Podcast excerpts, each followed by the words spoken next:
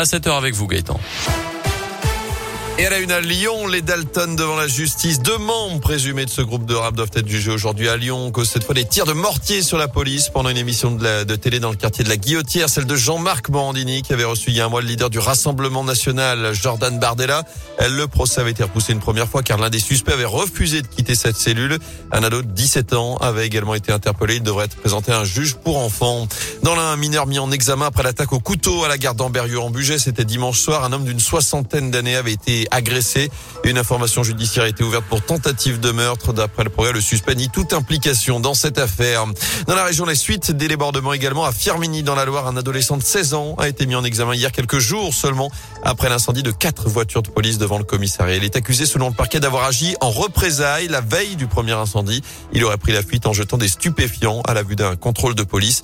Notez qu'un autre ado de 16 ans placé lui aussi en garde à vue depuis lundi a été présenté au parquet sous le statut de témoin assisté. Enfin, une ado de 17 ans avait été remise en liberté après avoir été mise hors de cause. Je rappelle que Gérald Darmanin est justement attendu demain dans la Loire.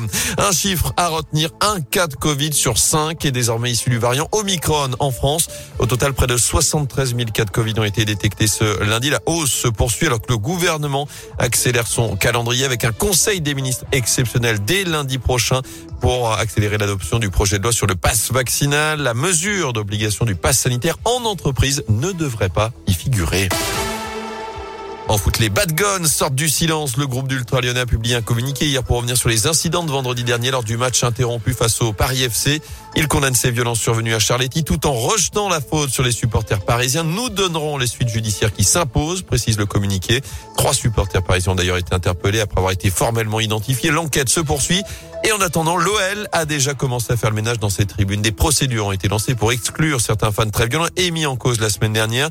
Des plaintes nominatives vont aussi être déposées afin d'obtenir des interdictions de stade pendant 5 ans, la peine maximale autorisée par la loi, des sanctions individuelles, une bonne solution pour Nicolas, membre d'un groupe de supporters lyonnais. C'est du hooliganisme pur et dur, euh, avec la volonté d'en venir aux mains, la volonté de cogner, qui sont des gens pour moi qui se déplacent pour autre chose que pour le foot et qui, eux, effectivement, n'ont plus rien à faire dans les stades. C'est quand même des gens qui sont très très doués pour maquiller leur identité et passer au travers des gouttes. La preuve, c'est qu'on l'OL parle d'aujourd'hui d'une dizaine d'interdictions. On sait bien qu'il y en avait bien plus qui sont rentrés dans le stade, mais le problème, c'est de réussir à trouver l'identité de tout le monde et c'est jamais simple. C'est assez dur à voir. Ça me dégoûte un peu du stade. Je sais même pas encore si j'irai demain soir euh, voir Lyon-Metz, puisque ce genre d'événement fait que fait prendre du recul par rapport aux choses. Donc euh, voilà, c'est les sanctions collectives ont jamais été la solution. Par contre, qu'on tape fort individuellement, ça, je suis totalement favorable à ce point-là. Le club a également interdit de déplacement l'ensemble de ses supporters à l'extérieur jusqu'à nouvelle heure. Des supporters de retour ce soir pour un match de Ligue 1 à l'OL Stadium. Ce sera face à Metz à 21h.